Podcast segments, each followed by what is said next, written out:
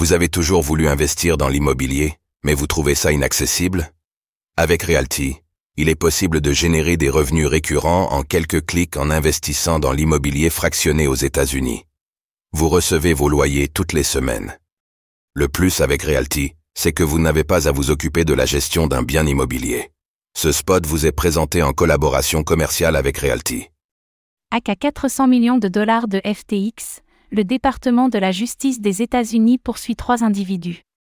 Selon de nouvelles révélations, le mystérieux piratage qui avait conduit à la perte de plusieurs centaines de millions de dollars sur la plateforme d'échange de crypto-monnaies FTX aurait été le résultat d'une attaque sophistiquée, et les individus en cause auraient été identifiés.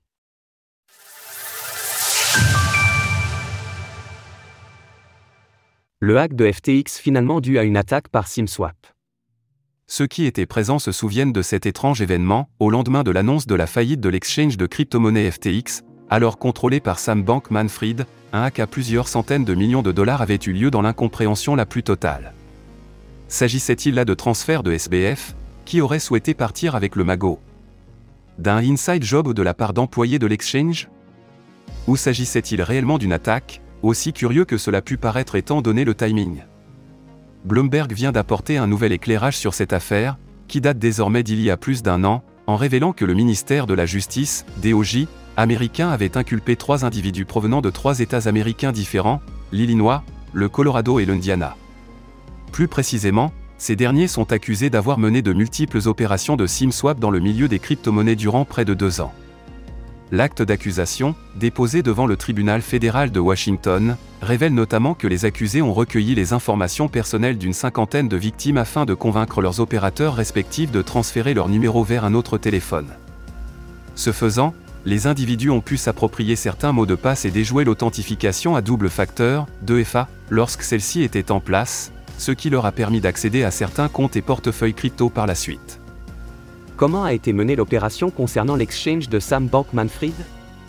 Selon Bloomberg, l'un des accusés aurait utilisé une fausse carte d'identité reprenant les informations personnelles d'un employé de FTX afin de convaincre AT&T, le plus grand fournisseur de services téléphoniques locaux et longue distance des États-Unis, de transférer les données téléphoniques de la victime vers un autre appareil mobile. Grâce à cette opération, un autre individu, le chef présumé, aurait ainsi pu accéder à certains portefeuilles de crypto-monnaies de FTX en déjouant l'authentification à double facteur alors en place pour en protéger l'accès. Les trois individus sont accusés de fraude et d'usurpation d'identité par le département de la justice des États-Unis. Pour le moment, il est trop tôt pour dire ce qu'il adviendra des fonds dérobés sur FTX si les trois individus sont reconnus coupables. En tout cas, sur les 400 millions de dollars dérobés, une bonne partie a depuis été déplacée. Comme nous pouvons le voir ci-dessous, le premier portefeuille ayant reçu les fonds volés, entouré en rouge, les a transférés vers de nombreuses autres adresses, qui en ont fait de même. Le dernier mouvement de fonds associé à cette affaire remonte à deux semaines. Le 17 janvier dernier, l'un des portefeuilles a transféré 288,79 BTC vers une autre adresse, soit l'équivalent de 12,3 millions de dollars selon le prix actuel du Bitcoin. Source Bloomberg, Arkham Intelligence. Retrouvez toutes les actualités crypto sur le site cryptost.fr.